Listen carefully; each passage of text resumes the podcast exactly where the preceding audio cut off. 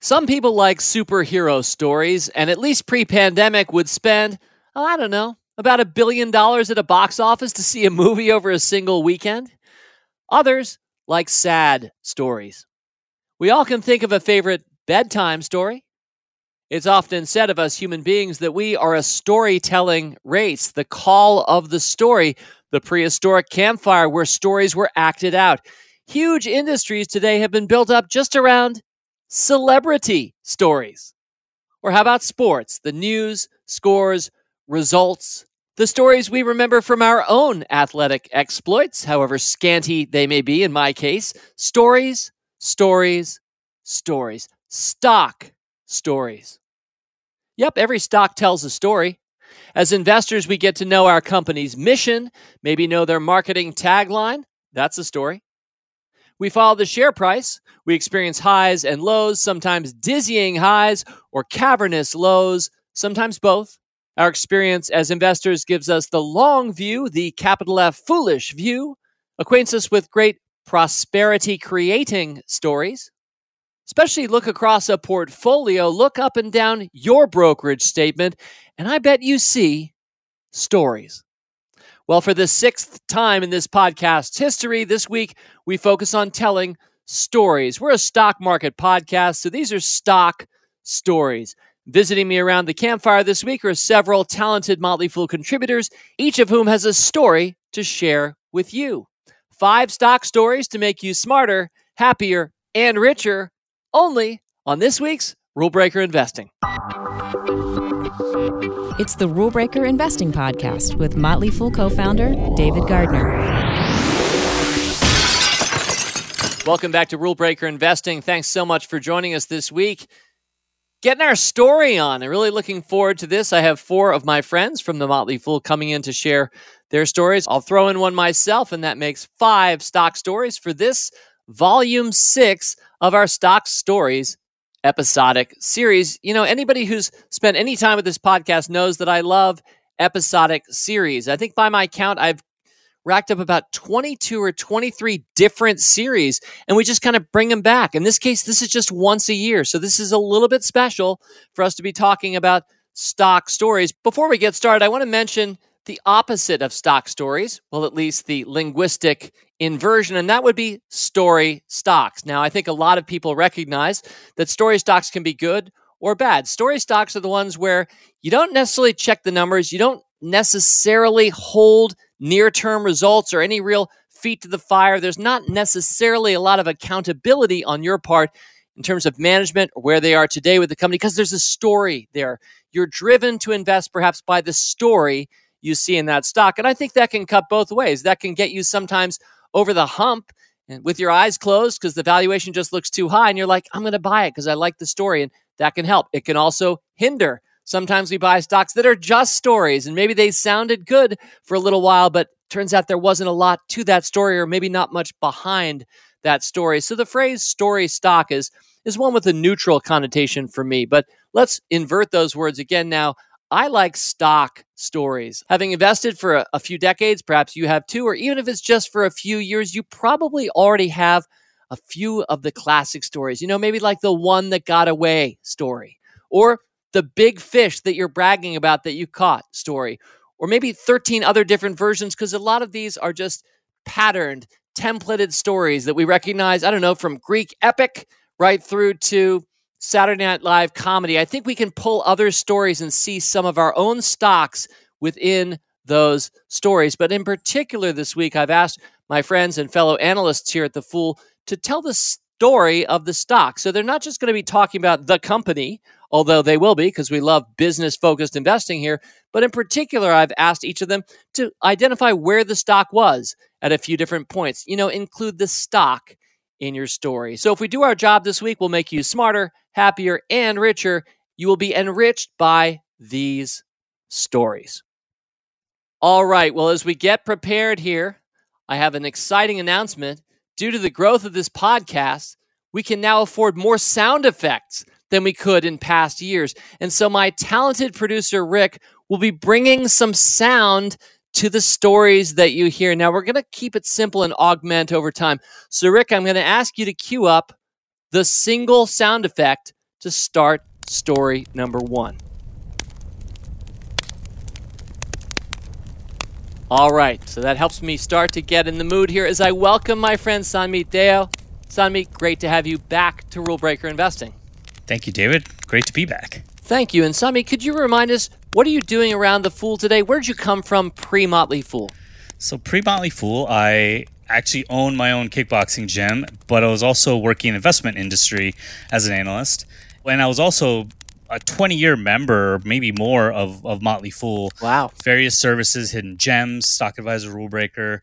And I go back all the way as far as reading Fool.com articles on AOL. So I go way back. You don't look that old to me, Sanmeet, but that's because you're staying in shape, the whole kickboxing thing. Yeah, exactly. I hope so. So now at the Fool, you know, being an analyst, member turned analyst, I'm working on Blastoff, Platinum, and, you know, any other things around the Fool that need my assistance or I feel excites me. Wonderful. And before we get you started with your story, Sanmeet, what is one comparison you can make, one similarity between kickboxing and investing? Ooh, well, you know, it does take discipline. You know, kickboxing is all about technique, discipline, investing as well. If you want to do it right and be successful at it, technique, discipline helps you through the emotional waves that stock investing can take you on. Excellent. And thank you for preparing your story. It's a company that I certainly esteem. I'm a shareholder. I'm a huge fan. I bet you are too, although you don't have to be. We'll see. We'll hear that shortly. But for each of our stories, Sanmeet, I asked each of us to have a title for our story. So could you provide the title of your story? So the title of my story is When Picking Stocks, Sometimes It Pays to Invest with Your Gut. Excellent. And I believe that the ticker symbol in question here is CMG. And really hardcore stock market fans will know that that is the ticker symbol of? Chipotle Mexican Grill. All right, let's get it. Yeah, you know, a lot of us just say Chipotle. I often forget the Mexican Grill part, but the ticker symbol helps me remember that, CMG. All right, Sanmeet, take it away.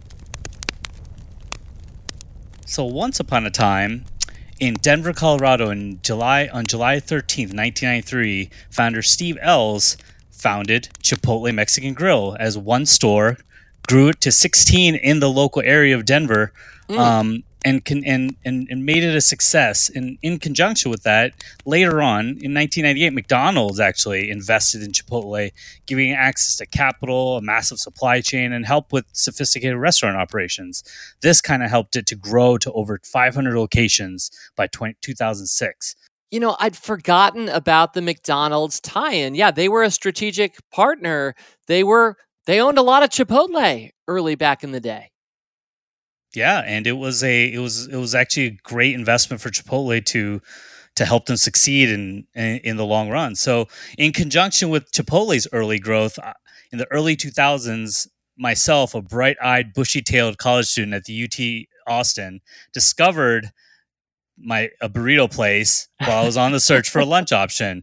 The first Chipotle in Austin, I believe, was located just off campus on a street famously called The Drag. It's a strip where there's lots of coffee shops, restaurants, clothing stores. And I immediately fell in love with the food. There was lines. It was popular.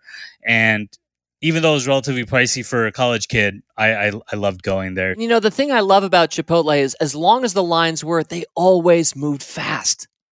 Yes, absolutely. That was one of the amazing things about it. A lot of people actually would see the lines and say, I don't want to go. But when you actually stood in the line, you'd be surprised how quickly it went.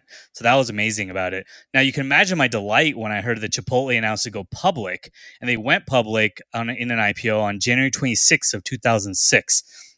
And when they announced to go public, I knew about the restaurant already. I felt like it was succeeding in Austin, where Tex-Mex and burritos were plenty. There was a competitor chain called Freebirds, which was popular, and it competed very well with that chain as well. So I thought it could succeed almost anywhere and potentially be, you know, a nationwide kind of chain. I feel like you were right about that. Keep going. Yes. Now, I was right about that, but I wanted to buy the stock, but I didn't. And in hindsight, that was a mistake.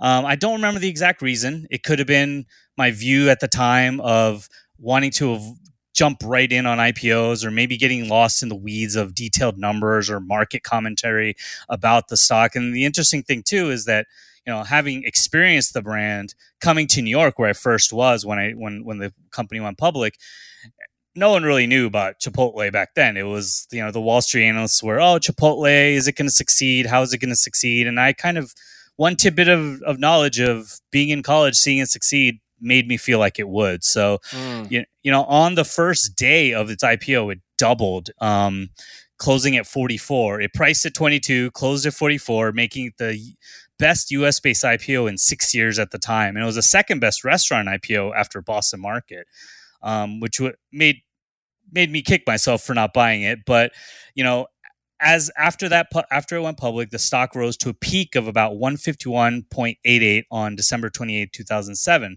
you know, producing double-digit same-store sales growth and doing very well. Now, this was kind of around the time of my personal career journey when I used Chipotle as a stock write-up and a model to kind of land my first research job at a startup investment firm. So wow, that was part of my, and I can't remember now if I actually had owned the stock at the time, but I know I really liked the stock and the company.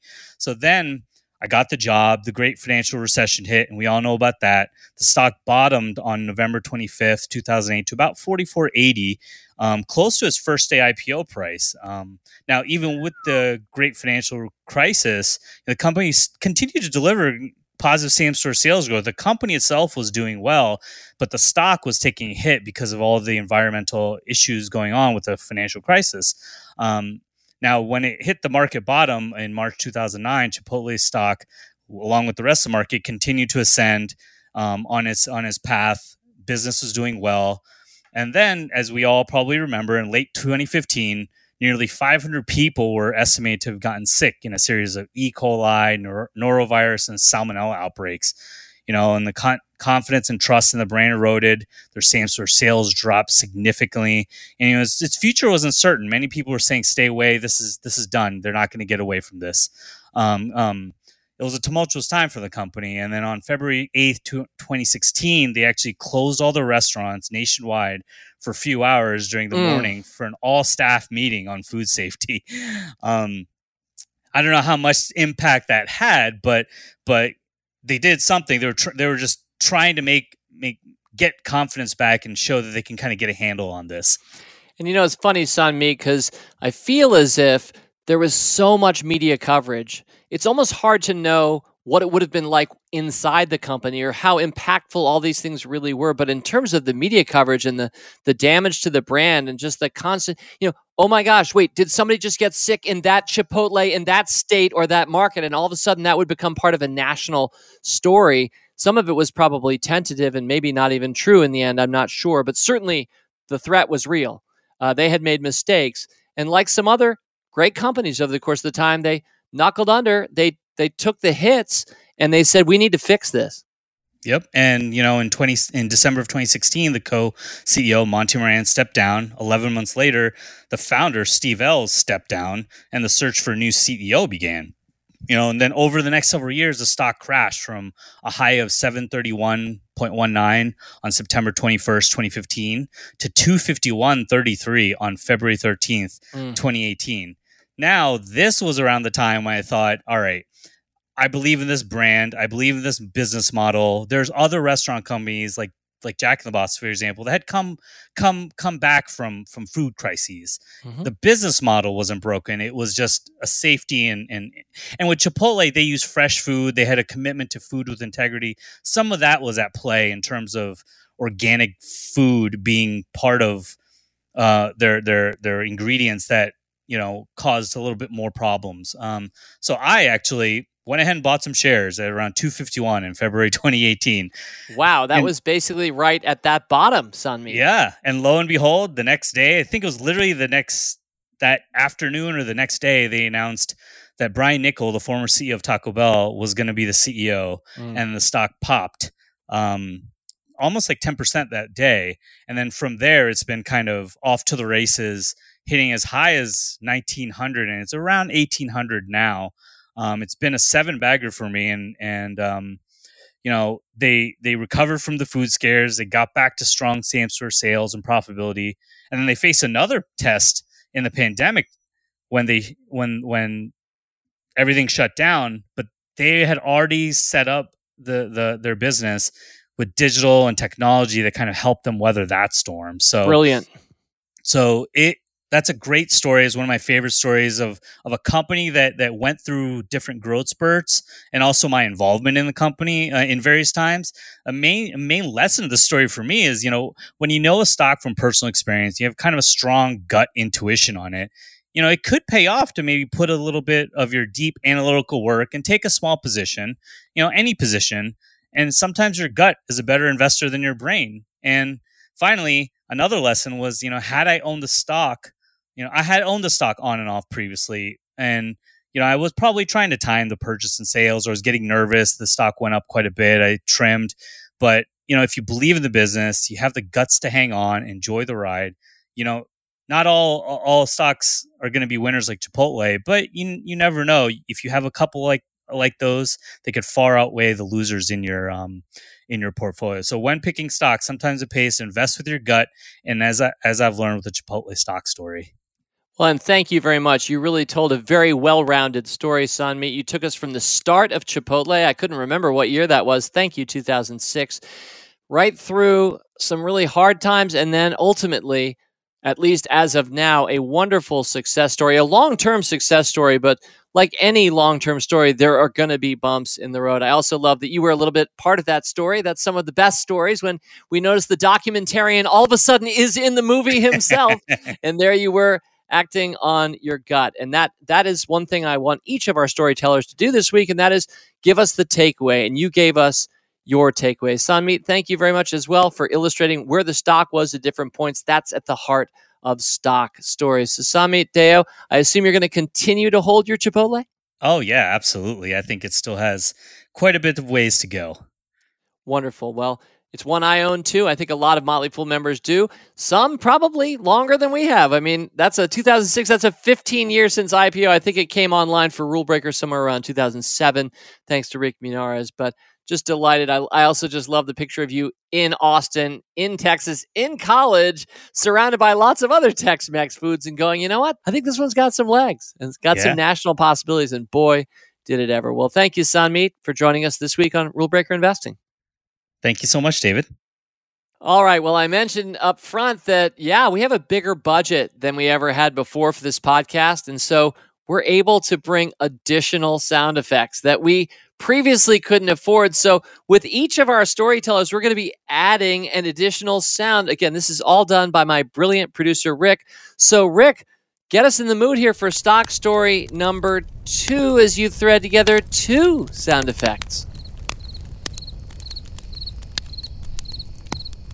All right. Well, with the mood set, I want to welcome to this campfire Jim Mueller, longtime analyst, friend of mine here at The Motley Fool. Jim, welcome back to Rule Breaker Investing.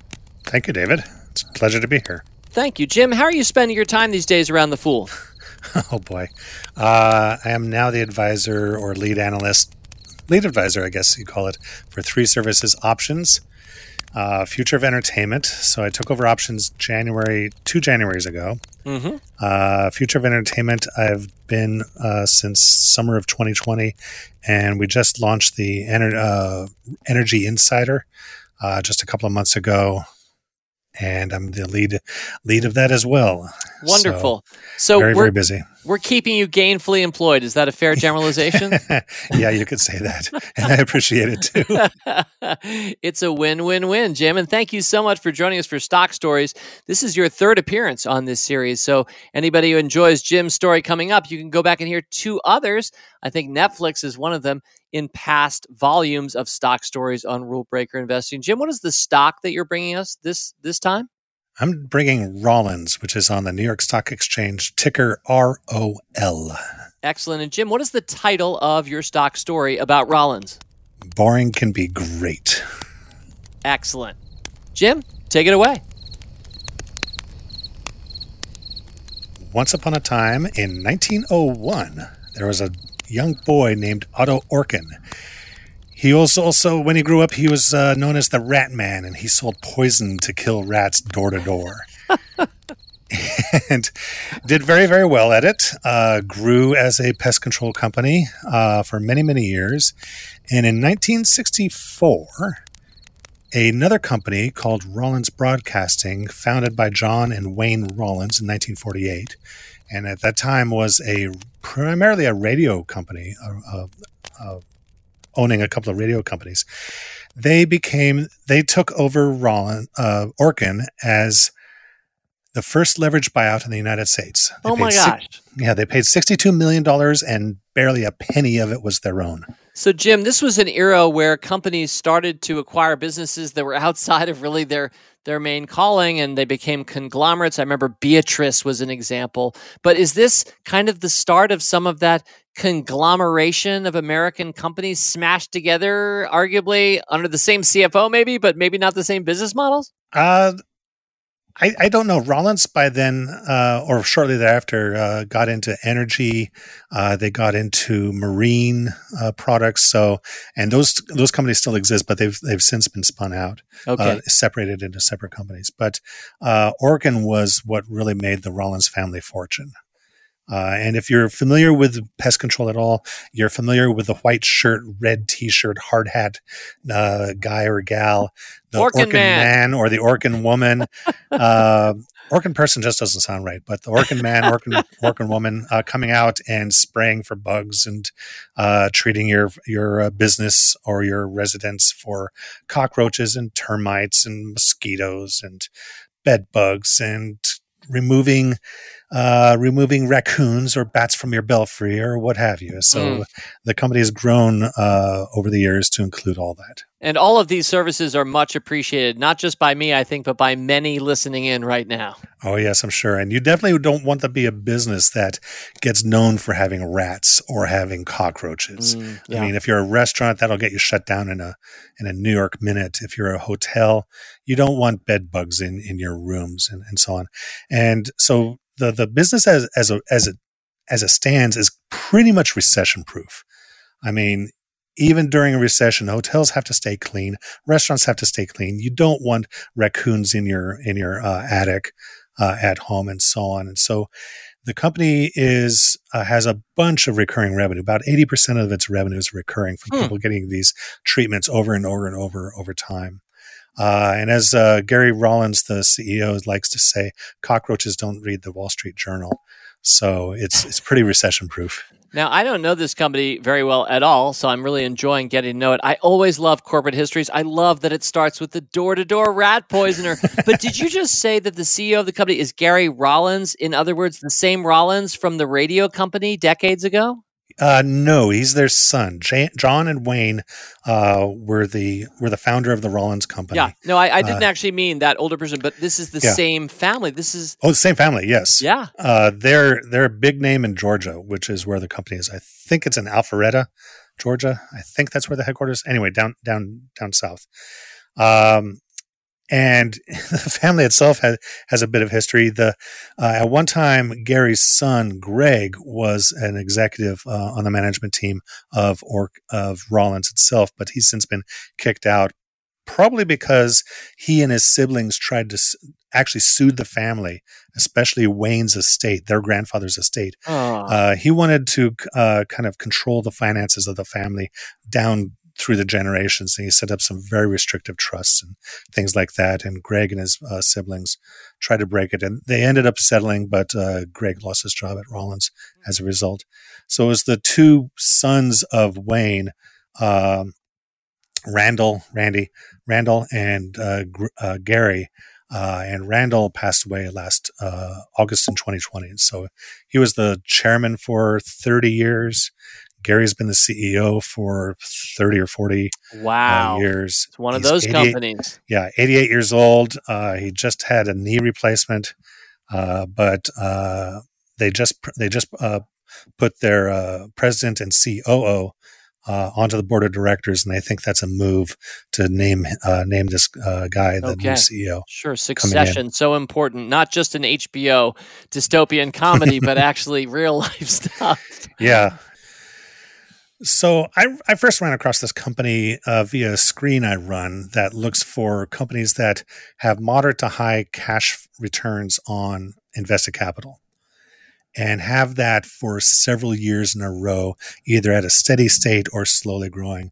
And when I found this in September of 2015 and shortly thereafter bought some shares for myself, it had had a decade of 40% cash return on invested capital.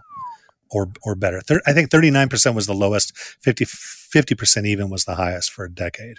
And it's done nothing but similar things since then. So this screen manages to pick up a lot of Fool recommendations over the years. So that's encouraging. And I've had some good success with picking companies out of this. So at that time, in September 2015, I bought at $12.68. That's split adjusted. And it was growing its top line, its revenue about 7% a year, growing its net income line about 10, 12, 13% a year. But it had been very, very consistent. 55 quarters in a row. That was 13.75 years in a row of year-over-year revenue growth. Wow. 37 quarters in a row. That's a little over 8 years of year-over-year net income growth. And this was back in 2015. And it had increased its dividend by 12% or more for 13 consecutive years. So this was a real steady company, cash flow, real predictable, and over time, shareholders have been well rewarded. In January of 2017, I and Abby Mallon managed to get it named into Stock Advisor on Tom's side, and shares at the time were $15.13. And by then, it had continued its streak to 61 straight quarters of revenue growth, 42 straight quarters of net income growth year over year, and it continued raising its dividend. It's expanded beyond just rats and cockroaches. It does as I mentioned, bed bugs, mosquitoes, small creatures. Has a whole bunch of brands under its name: Safeguard, Industrial Fumigant, TruTech, Allpest. There's a company called Home Team that installs in-the-wall pest control for new built homes that a new home buyer can just call up Rollins and say, yeah, okay, let's start this. And they have that into their business. Today, it operates on every continent of the world except Antarctica. There's very few pests in Antarctica. It has had 18 and three quarter years in a row, 75 straight quarters of year over year growth. It's only had 6 straight quarters of net income year-over-year growth because 2019 broke the streak, but it's paid a dividend throughout. In 2020, it had to reduce it for the first time in over a decade, so it broke its 18 years of raising the dividend. But it's and Jim, give me a sense on the dividend. You know, a lot of our listeners will know what a dividend yield is, but for anybody who doesn't, the dividend yield is sort of the percentage. It's almost like the interest rate you get paid for owning the stock from one year to the next. So owning the stock, roughly, what is the dividend yield for Rollins through these years? The dividend yield, the most recent dividend yield is 1.3%. Okay, but they were paying around 2%. I expect them to get back up. And this is clearly a company that can afford to pay that dividend. Some companies borrow money or do other crazy stuff to try to keep their dividends going. That's not necessary for Rollins. No, not at all. They were only paying out about 50% of their net income as a dividend. So that's wonderful. Very, very affordable. So just recently, the share price is now $35.75, and both I and Stock Advisor members who followed along have done really, really well over the years. Well, I was hoping you would provide that share price because I don't follow Rollins, ticker symbol ROL, so I didn't really know where it had gone from Tom's Stock Advisor of several years ago, 15, but it sounds pretty good for a company that's more than doubled with a good dividend and sounds so financially stable, Jim. You know, I'm thinking about all of the pests out there, and it sounds like they've got them all covered, although I didn't hear you mention trolls. Are they able to deal with trolls? Well, if we're talking about Billy Goat Rough kind of trolls, maybe, but the internet trolls, no, they don't do internet at all. Turns out all you need to do is just don't feed those trolls. Exactly. Yeah. All right. Good. Well, Jim, thank you very much. You know, I've asked each of our analysts to pull out the didactic lesson that we should all be taking away from their story. Jim, what is the didactic lesson I should be learning from your story about Rollins? So in this one, it's boring is great. It does a necessary service, but not an exciting service. I mean, killing bugs, come on. It's not going to get headlines in the financial news world for sure, unlike Apple or Netflix or any of those high-flying tech companies. But you can make a lot of money and get very good returns out of a boring, cash flow positive, growing company over Wonderful. The years. Well, Jim, thank you for starting that story at the very beginning, the founding of the company Orkin back in the day. I always love corporate histories. I say this about once or twice a year on this podcast, but if I were in academia, I would try to take up the subject of corporate histories. I feel like so much of our history is just what were the four causes of World War I and how did the Roman Empire fall? And it's always about wars or politics, but my golly, how many great, especially American stories are there of companies and how they were founded and how they morphed into something totally different over the course of time. So, you know, if there's any chair out there that needs to be endowed for the corporate historian, somebody who understands that business history is fascinating, I'm happy to make an annual donation to that. I'm just putting that out there on this podcast right now and encouraging the young academics of the next era to pay some attention to corporate histories. I mean, I do love the About Us page on most companies' websites that'll show sometimes pictures from the early days, but I really appreciate you giving us a little of the history there. And Jim, keep up the great work. Well, maybe next time I'll bring in a company that's been around since 1840s. Sounds good to me. They're out there. They're out there. And they're not always American either. There's some amazing European and Japanese and other companies that have been doing good work of different kinds for the longest time. Well, Jim Mueller, thank you very much for Stock Story number 2. My pleasure, David. All right, and it's time for Stock Story number 3. Now, I assume you've been listening all the way through to the show. I mean, some people might just want to hear Emily's story. So they see Emily Flippen is coming to this week's podcast. So they fast forward to everything and just get to this place in the podcast. But for those of us who've gotten here slowly, second by second, you know to expect some sound effects as we get ready for story number 3. You're probably curious, what is that third sound that Rick is going to thread in to the ambiance that we are creating on this week's Stock Stories Volume 6?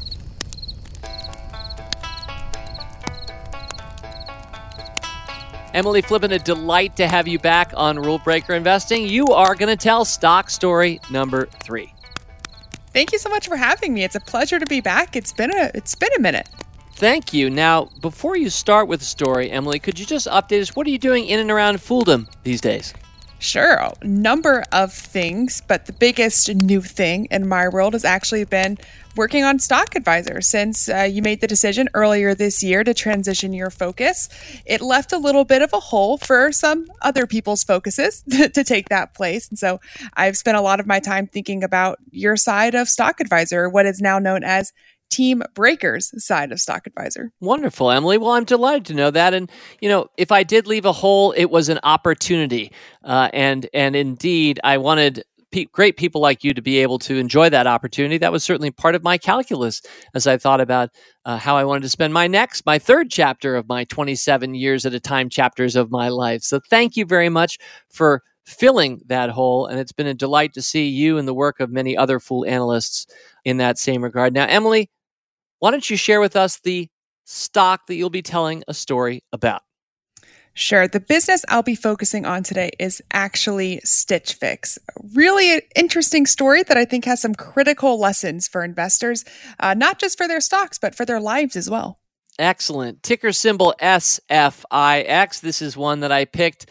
Not one of my better stock picks, I don't think, at this point for Motley Fool Rule Breakers. It's had some ups and some downs. I'm sure she'll be talking us through that. Emily, what is the title of your story? Stitch Fix's Missing Thread. I would say of the titles so far, that's the most convincingly literary title that we've had thus far. Well played, Emily. Get us started. Once upon a time, there was a girl with a wonderful idea. In fact, she brought this idea all the way through her MBA program until she was able to put it into reality. And that woman was Katrina Lake, the co-founder and former CEO of Stitch Fix. Now, Katrina Lake was one of the youngest women ever as a co-founder and CEO to bring her company public. Stitch Fix, as many investors know, heavily focused on improving the experience for people to buy clothing by providing them boxes of clothing that both stylists and algorithms helped contribute to. Now, let me take you back to this moment because it was November 2017. And if you were an investor during this year, you may know that it was a pretty hot year for IPOs. We had Okta, we had Appian, we had Roku and Redfin.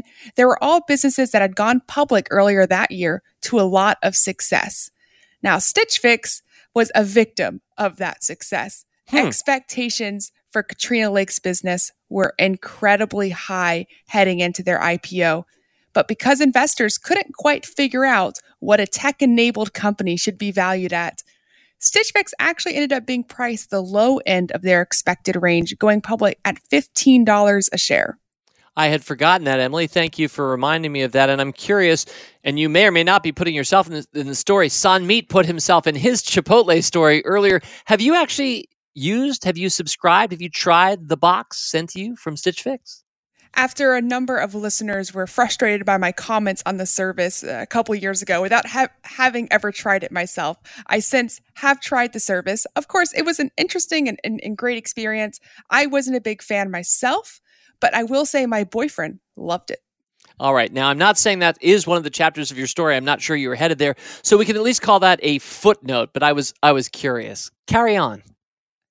Well, I was curious as well. A lot of investors were. The business, again, going public at $15 a share was less than the $18 to $20 a share that was expected initially. And it's interesting because Katrina Lake, when reflecting upon this IPO process, later said that she felt like a disappointment, when in reality, that $15 a share shouldn't have been. It was significantly higher, the highest that Stitch Fix had ever been valued. But after a really volatile first day, it was considered by some to be a little bit of a broken IPO. It closed its first day of trading at just barely above where it had listed, $15.15, leading a lot of investors and Lake herself to be somewhat disappointed. You know, earlier, Sanmeet mentioned that Chipotle's IPO, the company doubled the first day. It was the second best restaurant IPO of all time, only to Boston Market. Of course, back in those days, it was actually called Boston Chicken, which wasn't in the end a great predictor of how Boston Market would end up. That first day can be telling, Emily, but I don't think we should necessarily view it as predictive. Not at all. And in fact, you'll find with the story of Stitch Fix, the first day is not representative of the reality behind the business at all. I mentioned that only because it showed how controversial the business was when it initially went public in the minds of investors. There were a lot of people who didn't buy in to the idea, whereas other people saying this would revolutionize the $300 billion apparel market by combining stylists and algorithms, collecting valuable data and insight. It was a very divisive company. And if you actually look through the first few quarters of Stitch Fix as a public company, you'll find that stock price really moved sideways for the first few quarters. Nothing really happened. Nothing bad was happening. There were some concerns maybe around margin pressure, but the company was profitable, was posting customer growth, but people were just confused. And for those first 6 months as a public company, Stitch Fix's share price really stayed within a relatively narrow range, a $15 to $25 range, as that sentiment came and went. You know, it's funny because I feel as if we're talking historically about a company that's, well, in the past, which it is, not nearly like Rollins, which is a lot. I mean, this is a pretty contemporary company, but a lot of these questions still sort of remain. And I think the most compelling one to me has always been, in this case, Americans, I think mostly, are Americans willing to not go clothes shopping in person, but have something sent to them in a box by somebody who we hope is getting to know their tastes over time? And could that become mainstream enough to support a successful rule-breaking business? You know, some things are easier to predict, like streaming. I mean, that feels like an important trend, or the cloud. That always, for us in Rule Breakers, felt like a real thing, even before it existed. But even now, years later, I'm still scratching my head at this one. Keep going, Emily. A key investing principle that you always mention, it's not the key investing principle of Stitch Fix, is to invest in opportunities that are obvious. And I think some of what Stitch Fix struggled with was that it wasn't obvious. In fact, if you look at just the share price of Stitch Fix, you may think that something really big happened in June 2018, less than a year after Stitch Fix went public. But in fact, it's that sentiment, it's those expectations that was driving a lot of the share price. Stitch Fix was making some headway into new initiatives, things like men's clothing, children's clothing, even some international expansion. Those things kind of shifted sentiment. They weren't being executed upon quite yet, but people started to buy into the idea of getting their clothes shipped to them in a box. And in fact, in June 2018, Stitch Fix's stock price had suddenly, over a period of just a few months, risen over 150%. It reached a new all-time high of $50 a share in September of that year. But there really is that old adage of the faster they rise, the harder they fall. And then I know I'm foreshadowing here, but it just does show, again, back to that sentiment shift. Lofty expectations meant that investors wanted to see real progress in Stitch Fix's performance, and that progress wasn't really materializing. People didn't quite know what they were looking for. And after one disappointing quarter, a quarter in which Stitch Fix just barely, by the way, missed on revenue and customer growth, Stitch Fix pulled back over 50% in less than a month. Wow. And after what had started out to be a really incredible year, by the end of 2018, Stitch Fix's share price was a measly $18 a share. Well, and I'd like to mention, because I love to talk about my losers, because nobody else seems to, so I do.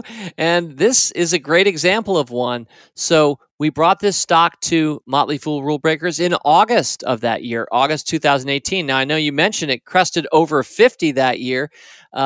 We got it on the way down, which I thought was going to be good. It was at 36.5. So 36.5 in August. But as you mentioned, just months later, we had been basically cut in half with our brand new shiny rule breaker.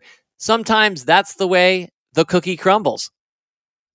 If investors were having an identity crisis with Stitch Fix, I think Stitch Fix was also going through an identity crisis of its own.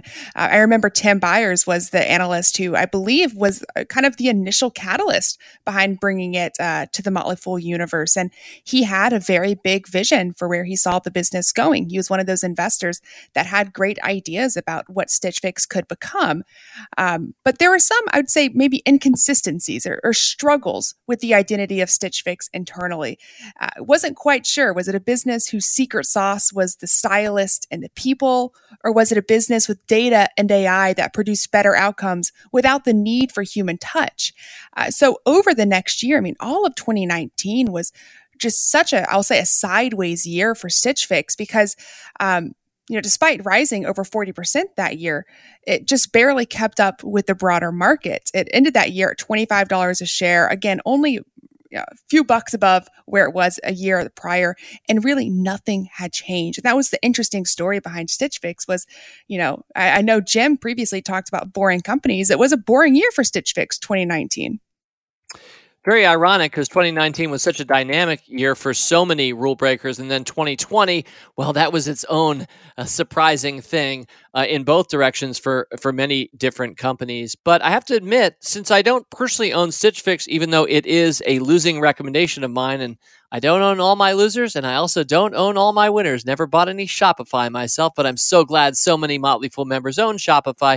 So I'm not really keeping up with Stitch Fix that much. What did happen in 2020? Oh, let's talk about that because you could play it one of two ways heading into the pandemic. Either you could look at the lack of demand for clothing, right? We were all stuck at home. Weren't going outside. Who needs new clothes when you're sitting in front of a computer monitor? But you could also say, look, Stitch Fix was already a digitally native business. It didn't have to pivot for a remote world. And actually, if you look at Stitch Fix's performance versus other clothing retailers, 2020 was a pretty decent year for the business. While it wasn't growing, it was growing faster than the industry average, which was negative growth. So the fact is that Stitch Fix, while not being in the right place at the right time when it comes to the pandemic, ultimately did outperform its peers. But the interesting thing about Stitch Fix was when you look at 2020, the story wasn't COVID. It might be the first thing that your mind goes to, but the story was actually in December. all of this events accumulated in its December 2020 earnings report. The business posted revenue growth of around 10%, a small bottom line profitability.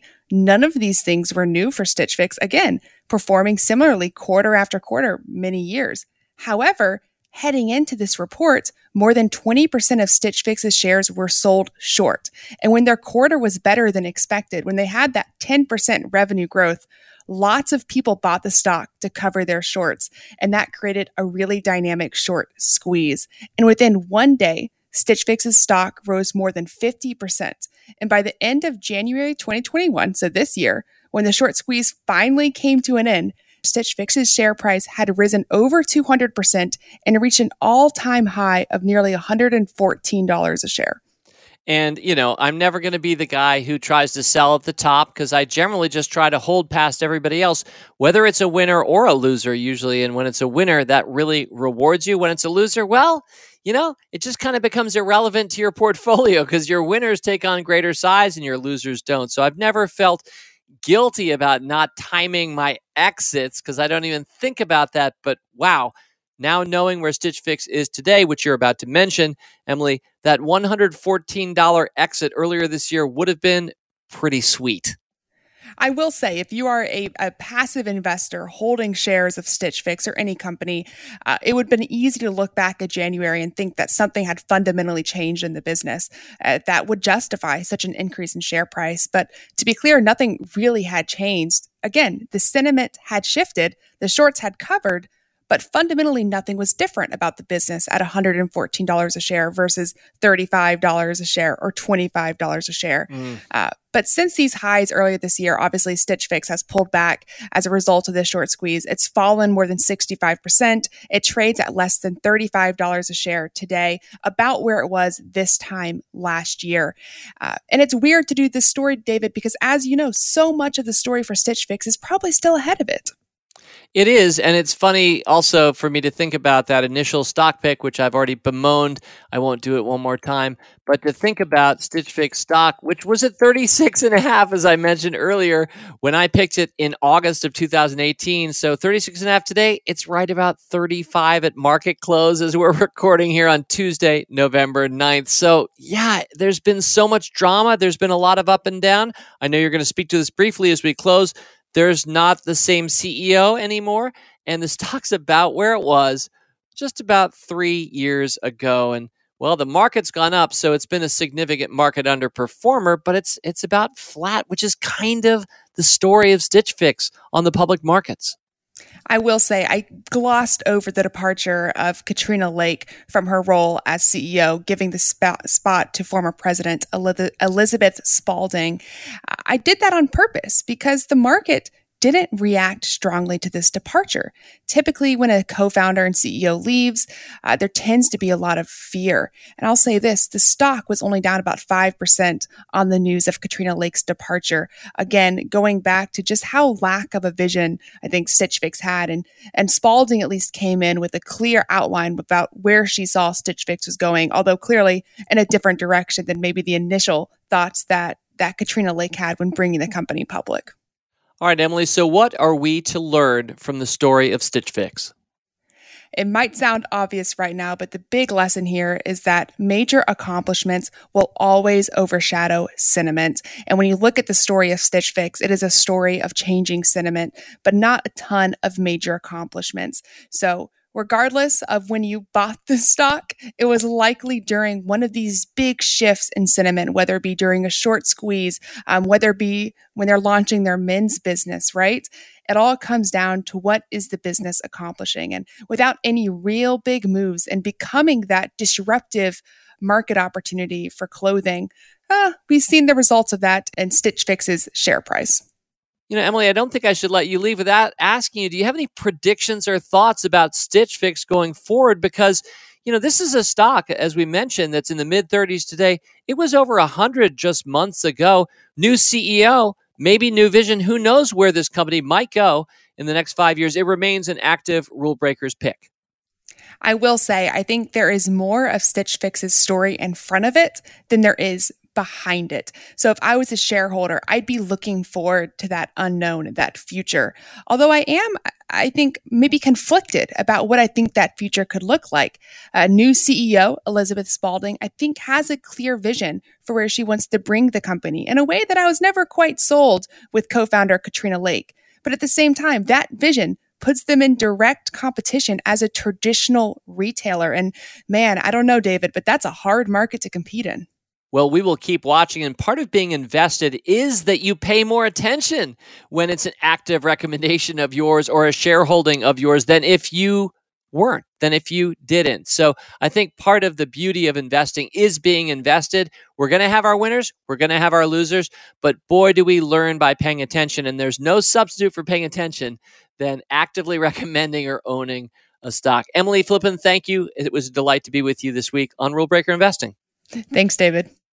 All right. Well, from Emily Flippen, we're headed next to my friend Aaron Bush. Aaron will be sharing with us stock story number 4 this particular week. And I don't know, am I the only one who's excited to hear what the 4th sound effect that Rick Engdahl will thread in to this intro as we begin to welcome Aaron to the campfire? And welcome, Aaron. It's great to be with you again. Thanks for having me back, David. Well, you're very welcome. Aaron, what are you doing around the Fool these days? Well, for those who are listening, not much has changed since I answered this a couple weeks ago. I still am co-advising Rule Breakers and Blastoff and Platinum. So I have a handful of services I'm overlooking, always thinking about, beating the market, finding awesome, rule breaker ideas. So still doing that. And you're right. That thing hasn't changed that much from 2 weeks ago when you were last on this podcast. But not everybody was necessarily listening to the mailbag, so I always like to kind of reintro. But with that said, you've compelled me to ask, what has changed for you in any regard in the last 2 weeks? Well, the stock we're about to talk about has changed quite a bit in the past 2 weeks. Yeah, that's a good one. And this is another active recommendation. This is one I own as well. The company is, Aaron? Zillow. Ticker symbol Z or ZG, depending on which class of share you have, but they're both Zillow Group, Zillow. And this is a longtime rule breaker, a company that has not been shy to take risks at different points. It's certainly is a disruptor. And sometimes, Aaron, companies can disrupt themselves, it seems to me. Not to steal from your didactic lesson, I'm not sure what that's going to be. But as we get ready for Zillow, what is the title of your story? My title is Go Hard or Go Home. Once upon a time, Zillow went public on July 20th, 2011 at a split-adjusted $10 a share. And the story of Zillow, in my mind, the stock story of Zillow really plays out in 3 arcs. And the first arc starts at that IPO, which is what we can call the rise of Zillow 1.0. And at the time, Zillow was a leader in making the residential real estate market more transparent. Zillow is known for its Zestimates, its value estimates of every domestic residential property, which were interesting to anyone who owned a home, but especially useful to those who are looking to transact real estate. And then Zillow used those many millions of interested eyeballs to advertise real estate agents. And that agent business became the core moneymaker of Zillow's business. And over the next few years, the company lightly expanded into adjacent offerings like rentals and connecting users to mortgage providers. And the company even made a large acquisition of competitor Trulia in 2014 when the stock was around $40 a share. So about 4 times where it was when it went public 3 years prior.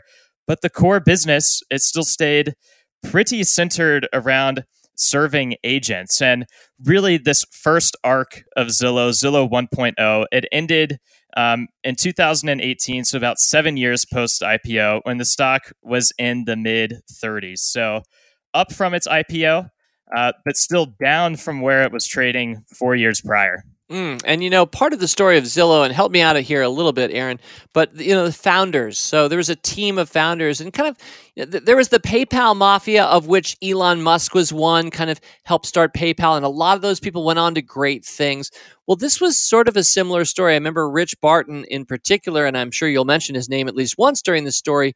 He was one of the co-founders. He had helped create Expedia. So he had, and I think a few others had some experience there. I remember Spencer Raskoff, another co-founder of the company, he had started hotwire.com, which I remember using back in the day, but I can't even exactly remember what Hotwire is, but maybe it's travel, something like that. I'm making that up.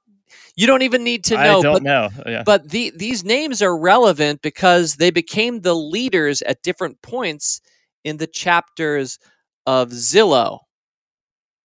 Right. That's correct. And so in that first arc, Spencer Raskoff was the CEO, but really entering the second arc, which begins in early 2019, that is, and so again, at that time, the stock price was around $35, and almost in a messianic fashion, Zillow announced that, you know, its co-founder and Silicon Valley legend, Rich Barton, was returning to the role of CEO. And not just that, but he was going to usher in a new era, what was since known as Zillow 2.0. And what hypothetically made Zillow 2.0 great was that it would no longer only facilitate transactions by connecting buyers and sellers to agents, but it would get in on the actual transactions itself. And so this, you know, has been broadly called iBuying, and Zillow's goal was to become a market maker, buying homes on its balance sheet, rapidly fixing them up, and then quickly selling them. It's a pretty thin margin business, but it was, but it believed that it would provide a great convenience to sellers, which is true, and that Zillow would make more money on adjacent services to, you know, boost up its overall margins. And it was a huge transformational idea, and many people, myself included, that suspected that Zillow had a chance. After all, it had a huge relevant user base as well as a special founder and CEO at the helm. And notably, belief in that vision peaked earlier this year. In February, the stock hit a high of $212, about 5 times higher than when Zillow 2.0 officially began exactly 2 years prior, and about 21 times its IPO price. So there was a lot of hope riding on this new grand plan. And, you know, it seems to me at the heart of Zillow, Aaron, really from the earliest days was the Zestimate. This idea that the company has big data. It's got former Microsoft executives and other things. They're crunching numbers. It's really kind of gutsy. They're putting a price on every residential property around the United States of America. Sure, nobody thinks that they've got it right in every case, but certainly if you were a realtor, a real estate professional, you were at least aware of it, whether or not you believed it or not. And speaking of real estate professionals, increasingly, because of the prominence of Zillow, these realtors started to advertise. They wanted to be in that zip code, the realtor who would pop up on Zillow, because so many of us, me included, were using Zillow to kind of prospect around and look at what sorts of houses are trading for what prices these days. And so the Zestimate, Aaron, it feels like part of the promise of Zillow smartly with AI coming in and buying homes in that new chapter of Zillow starting just 2 years ago. It was kind of predicated on the idea that they really had it nailed with the Zestimate, or maybe they had the secret sauce Zestimate behind the Zestimate.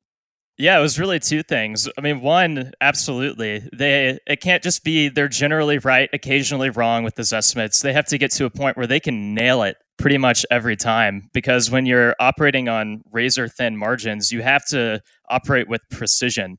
And then second, it's just a completely new type of business with completely different skill sets, completely different operational needs. And that transition in and of itself is extremely challenging. But you're right. The keystone of making all of that happen in the first place was the Zestimate itself. And you and I are both rule breakers, and not just as investors, but we kind of love innovators and disruptors and the taking of risk. And we recognize that sometimes there are going to be slow motion train wrecks or explosions we weren't expecting among our rule breakers. And certainly the rule breakers scorecard, as winning as it is overall, has some hilarious, actually sadly hilarious, flops to it. Now, I do want to mention, without fast forwarding the story too much, that even today after chapter 3 after a very significant announcement that has happened within the last couple of weeks. Even then, the stock is still a 7-bagger for us from the 2011 initial cost basis we have in Rule Breakers. The market, by the way, is up 5 times in value. So if we're up 633%, that feels great. The market, though, is up 400%. So it's not like it's been a total market crusher, but nevertheless, without trying to spoil any future part of the story, Aaron, I try to think of this as a 10-year story, but now let's focus on the last 10 days or so because something really significant happened. You're right. The third arc of Zillow's stock story, unfortunately, began last week after many months of hype and optimism by management that its iBuying business held a lot of potential and they could pull it off. Zillow pretty suddenly announced its intention to leave iBuying altogether. And this was for many reasons, some operational, some financial. We don't need to get into all of the weeds, I don't think. But the long story short, the company couldn't figure it out. So it announced its intention to write off $300 million in home inventory. It's laying off 25% of its workforce, and its stock price currently sits, last I checked, at $66.17, which is a 68% wipeout from earlier this year. And right now, the company is resetting. It's not necessarily going back to Zillow 1.0, I don't think, but rather in a discovery period of trying to lay out a new vision for what Zillow 3.0 is even going to be. So in other words, despite the momentum getting sucked out of the business and its upside potential perhaps getting drastically reduced, Zillow is down, but not necessarily out. And I was actually going to echo some of what you were saying, David, just by, saying that, despite these missteps of late, like the stock is still a multi-bagger from when it went public and when you recommended it. It was also in the Odyssey One portfolio, which we brought into that portfolio in 2012, and it was a winner for us there. And it's still, the stock is still about double where it was when Zillow 2.0 was officially announced. So it feels like a loser, and depending on when you bought, it very well could be. I feel like a loser for having, recommended it in certain cases more recently. But again, zooming out to that longer term 10-year view, which again is really what matters to us as long-term investors. It's not as big of a loser as it seems. Yeah, and not to try to suggest to you, well, you already had a better title than this because you had go big or go home. But, I do think down but not out is probably how I'm thinking about Zillow these days. But Aaron, what is the didactic lesson that we should be taking away? One or more didactic lessons from the story as you've told it for Zillow Group. Right. I initially wrote my lesson as something to do more with, spotting warning signs and dealing with losers. But now that I'm here, I kind of want to put a more optimistic spin on it. I think that even though swinging for the fences may result in more outs than home runs, great rule breakers never stop breaking the rules. And they continue to push and take chances and recognize that there's always more work to do and always more value to create for the world. And it can be challenging at times, like it is with Zillow right now. Plans don't always work, but the best companies, they take their hits and they find ways to get stronger as a result. And maybe that'll happen with Zillow. I'm not sure, but it's encouraging that when you zoom out to that 10-year view, Zillow is still a winner. And I have a feeling maybe that when we zoom out again in 10 years, Zillow still may be a winner. It might not transform the industry like it was hoping, but it still has a chance to do a lot of good. Some really interesting parallels between this and Stitch Fix, both of them probably with more future than past. When we think of those companies, both of them substantially down from their January or February highs. And both of them just sort of open questions, open books. They're pretty transparent as companies. It's not that hard to read their financial statements. I like those kinds of companies. They're both rule breakers. Certainly, they're both the innovator within their space in terms of what they're trying to do. I think their brand names people recognize, those who are clientele, those who are interested in buying a home or in looking better than whatever they would have bought off the rack at Nordstrom. And so I find it really interesting that we randomly happen to have hit these two companies right next to each other. It'll be really interesting to watch them going forward. Well, Aaron Bush, I always enjoy watching what you're going to do going forward. So thanks a lot for joining us this week, once again, on Rule Breaker Investing. And I look forward to your next appearance, whenever that is. Thank you, David. It was fun. All right. Well, that brings us to stock story number 5. Now, before we go into that one, let me mention what we're doing on next week's show, and it is a Review-a-palooza. So I will have some friends back with me next week to review 3 past 5 stock samplers. Yep, 5 stock samplers from 1 year ago next week, 2 years ago next week, and 3 years ago next week. Now, for those keeping score at home, the one from 1 year ago was 5 stocks that will press on. We'll find out what they were and whether they've been pressing on during a very interesting year for the stock market. 2 years ago next week, 5 stocks for conscious capitalism. Anytime I'm going to put the brand conscious capitalism out there, I'm taking a little bit of a risk, because if I pick bad stocks, people might think conscious capitalism, that must not be a very good idea. So we'll keep our fingers crossed for 5 stocks for conscious capitalism. And then the last one we'll review next week from 3 years ago, we'll be sending it off to Fool.com, and that would be 5 stocks that got trouble. And all you really need to know about that one, the secret is that all 5 stocks simply have a company name that starts with the letter T. Yep, that's the brilliant theme behind that sampler. So 5 stocks that will press on, 5 stocks for conscious capitalism, 5 stocks that got trouble on next week's Rule Breaker Investing. Well, I'm the only one left around the campfire. Well, you're still here. Thanks. Thanks for being with me. It's just you and me. You and me and the 5th threaded additional sound effect showing off the production values that you've come now to expect from Rule Breaker Investing. Let's get into it.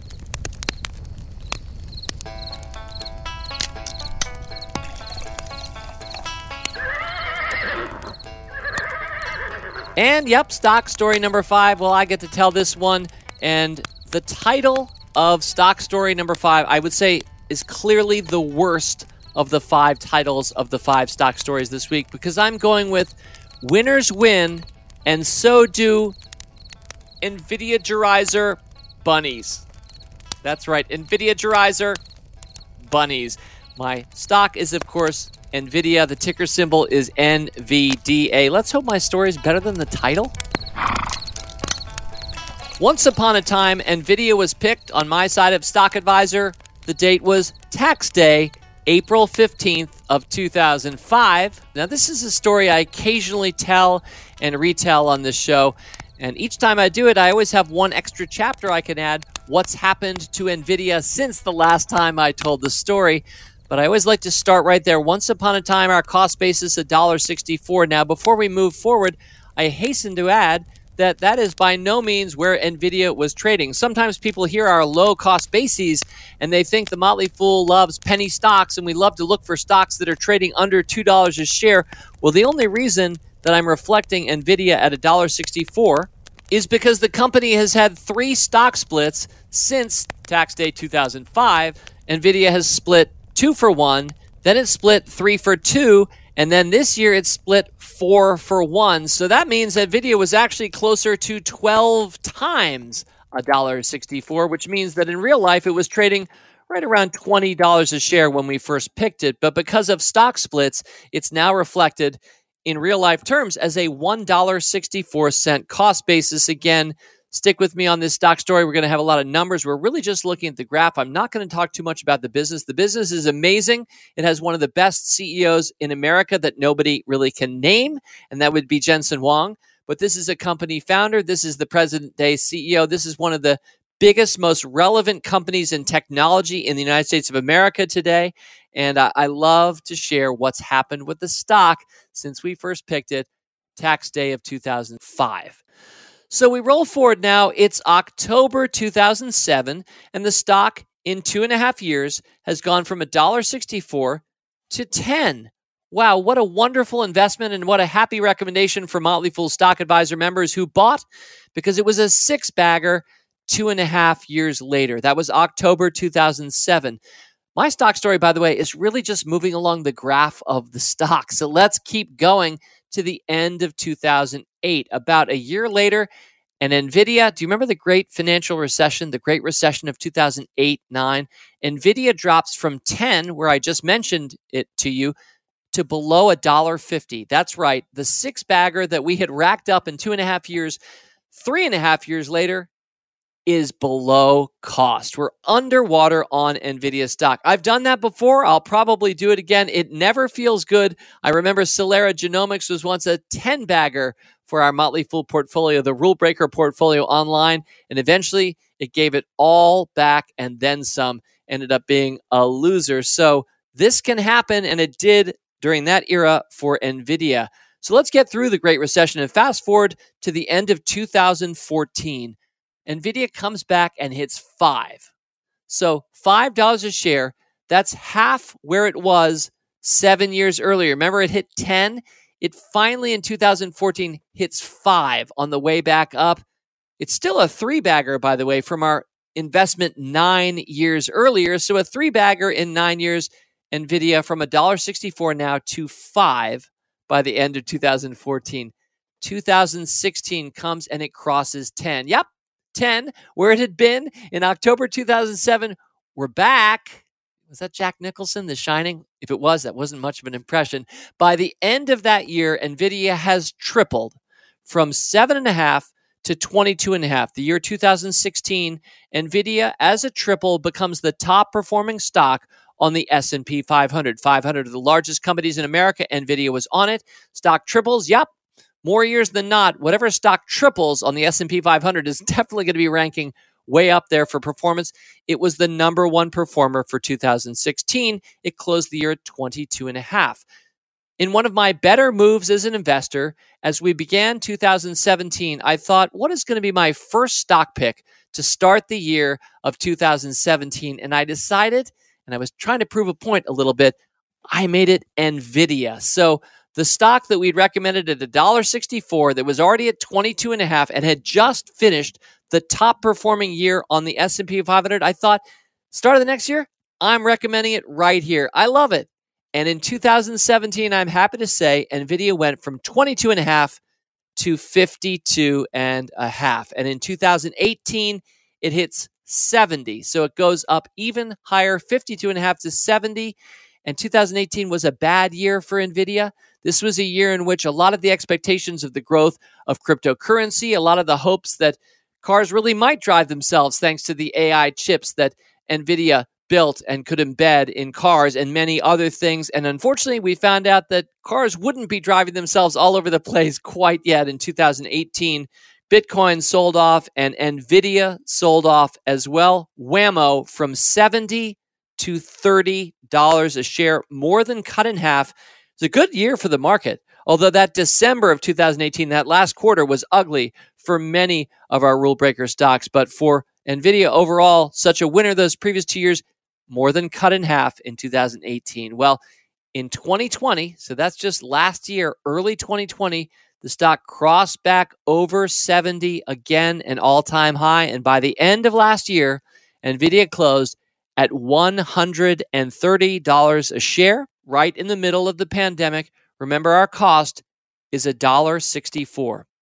Well, today, after quite a run in 2021, I'm really happy to tell you, maybe you own this stock. And if you do, I don't. This is one I've never bought. Yep, I don't buy all of my biggest winners, and I don't have all of my biggest losers in some cases either, but I have enough winners. I'm pretty happy following my own advice. I just don't follow my own advice for all 200 plus stock picks I make over the years.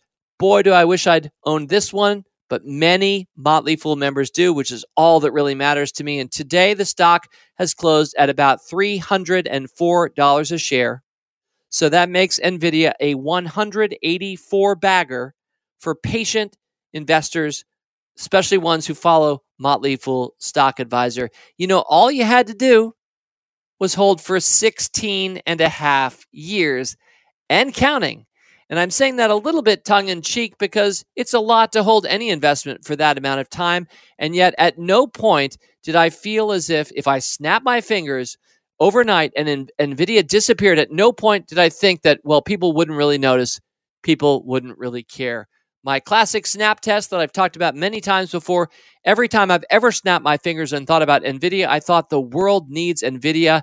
and it needs it more in 2021 than it did in 2011 or 2005 when we first recommended it. So in a lot of ways, it wasn't that hard to hold. But the lesson that I want you to take away from this one should be pretty obvious. The ups and the downs for even the greatest stocks of an era are extreme. And you simply will never end up prospering as you could and should unless you are willing to allow it to triple back and then triple again, be a top performer and triple one more time, and then give more than half of it all away. So here we are, just over the last 2 years alone, NVIDIA has risen from 50 to 300. It's really been one of the best stocks you could have held. And yet you've had to wait years and years to get that 184 bagger, most of those baggers happening in just the last 2 years, years 14, 15, and 16 that we've held NVIDIA stock. And I still think it's going up from here. So my really lamely titled story, winners win and NVIDIA Gerizer bunnies win too. It's a reminder of the resilience that I really think you need to exhibit if you truly want to win in the best way that you can as a stock market investor. And that means just hold. Not every stock, but the ones that are truly great. You will be so well rewarded and so gleeful and so satisfied and fulfilled when you've been through those ups and downs to get to the point where NVIDIA shareholders are today. Well, I hope you enjoyed this edition of Stock Stories Volume 6. If you did, there are 5 others you can listen to for didactic lessons and other companies in the past, including some of the same voices you heard this week telling other stories. And I sure did enjoy our incredibly expensive campfire. I hope that the sounds that you heard will only make the stories more memorable. And that's really what we want from our stories, right? I mean, the reason that I could have read the Odyssey and the Iliad when I went through school, and probably you did too, is because there was an oral tradition that handed those stories down for centuries, which means great stories need to be memorable. Those stories certainly are, and we try to make them memorable, our stock stories here for you. And to celebrate them, I'll just conclude with the titles to remind you of what you heard this week. Sanmeet Deo talking about Chipotle. His title was When Picking Stocks, Sometimes It Pays to Invest with Your Gut. Jim Mueller brought Rollins and entitled his story, Boring Can Be Great. Emily Flippen told the story of Stitch Fix, well, the story we can tell thus far, and she entitled it Stitch Fix's Missing Thread. Aaron Bush, of course, just came by and talked about Zillow, Go Big or Go Home. And do I have to give my title one more time? Fine. And I talked about NVIDIA, winners win, NVIDIA Gerizer, bunnies too. And that's Rule Breaker Investing for you this week. Next week, again, a review of Palooza. Looking forward to 5 stocks that will press on, 5 stocks for conscious capitalism, and 5 stocks that got trouble. In the meantime, have a wonderful week. Fool on. As always, people on this program may have interest in the stocks they talk about, and the Motley Fool may have formal recommendations for or against. So don't buy or sell stocks based solely on what you hear. Learn more about Rule Breaker Investing at rbi.fool.com.